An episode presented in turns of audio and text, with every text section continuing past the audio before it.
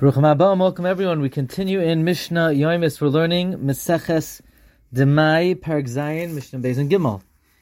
We learned yesterday that if a person is uh, enjoying and is being given produce that he cannot rely upon, and he knew he would be in that situation, he can actually designate the meiser from before. However, our Mishnah now teaches us that when he comes to actually eat the produce, he has to make a designation again. Sakais, they pour the guest a cup of wine on Shabbos, and he did not trust the owner to be able to take off Trumas Oimer. So then, even though he already designated Trumas before, the worker or the guest, the guest rather, says again, Mashani asad l'shayer b'shulei that which I'm destined to leave over on the bottom of the cup, harehu maser, is considered meiser. Ushar maser samachloi. So I'm leaving over one one hundredth on the bottom of the cup as meiser, and I'm leaving over another nine hundredths as meiser near it. Zeshel sisa meiser, that which I made meiser first, the first one hundredth. Also, chumas maser olav will be chumas meiser for the meiser. Maser sheni bepiv. The meiser sheni will be at the top of the cup. Umechulal alamois and is redeemed on the money. Mishnah Gemara. A worker who does not trust the person who he's working for. Noitel groigeres achas.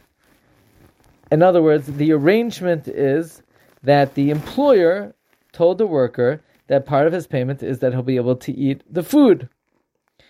And therefore, the worker is allowed to eat the figs that he's working on, but the worker doesn't trust the balabayas. So, noito groageres achas, he takes one dried fig and he says, Zu, this dried fig, the v'tesha and nine that come after it. Asuyas meiser al tishim shani oicha will be meiser for the additional ninety that I'm going to eat.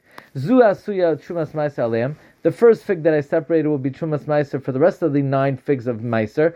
Umeiser sheni b'achroina. And after these ten, the meiser sheni will be after it, after them.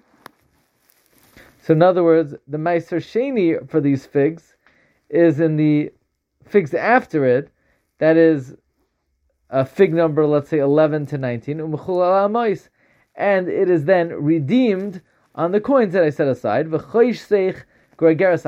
He can eat the fruits, but he has to not eat one fruit, the fruit that he designated as Shumas Meiser, which he gives to the Kohen, so he eats 99 out of the 100 figs that he was destined to eat. Rav Shingamliel, Rav Shingamliel says no. He cannot minimize the amount of figs that he eats because then his nourishment will be less and he won't be able to work properly. He'll be undernourished. He'll be malnourished. Lo yachsak, he should not uh, refrain from eating the full 100 figs because he's diminishing the quality of the work of the employer.